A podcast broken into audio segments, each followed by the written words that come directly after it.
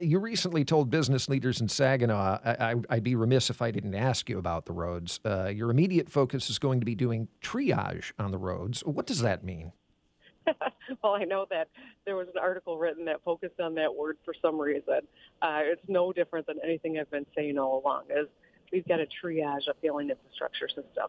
I put out a plan last year that would have put us in a position to not just do that, but to properly fund education for our kids and to close the skills gap in Michigan and clean up drinking water. Legislature never got serious and offered any sort of an alternative, so I'm going to continue to move forward, and you'll learn more about what I'm going to do next week at the State of the State. Yeah, I was going to ask you about that. Uh, you know how much money you need to do the job. Uh, last year, you proposed a 45 cent fuel tax. Uh, that didn't go anywhere. You have hinted at a range of other revenue sources, which I guess we'll get more details in the State of the State. Might that uh, include toll roads? What would it take to raise more than $2 billion a year? Oh, I think that, uh, you know, there needs to be a conversation at the Capitol. I, I tried to get it started last year. I'm going to do what I can to fix the damn roads.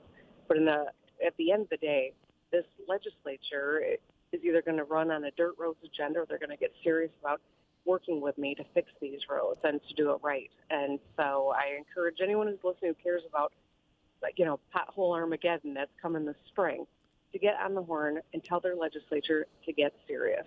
Um, this Republican leaders in the legislature just haven't done a thing yet, and it's time. It's time.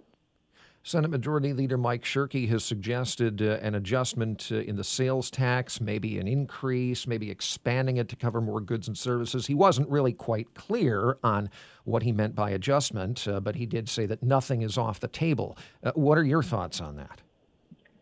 You know, I, I said that a year ago, and then I put a, a real plan on the table, and no one countered.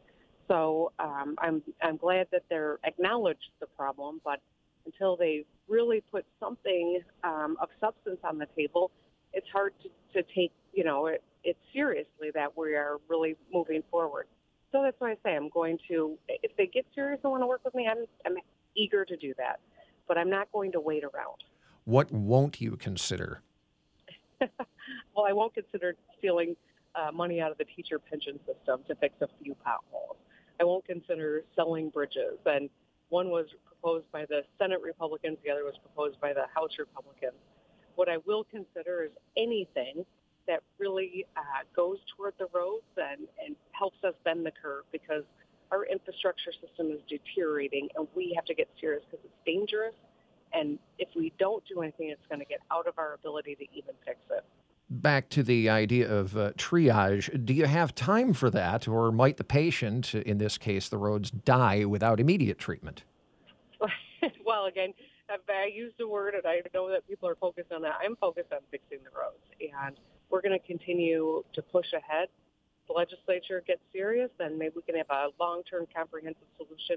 But in the meantime, you're going to have to wait till next week to find out what I want to get started doing this spring.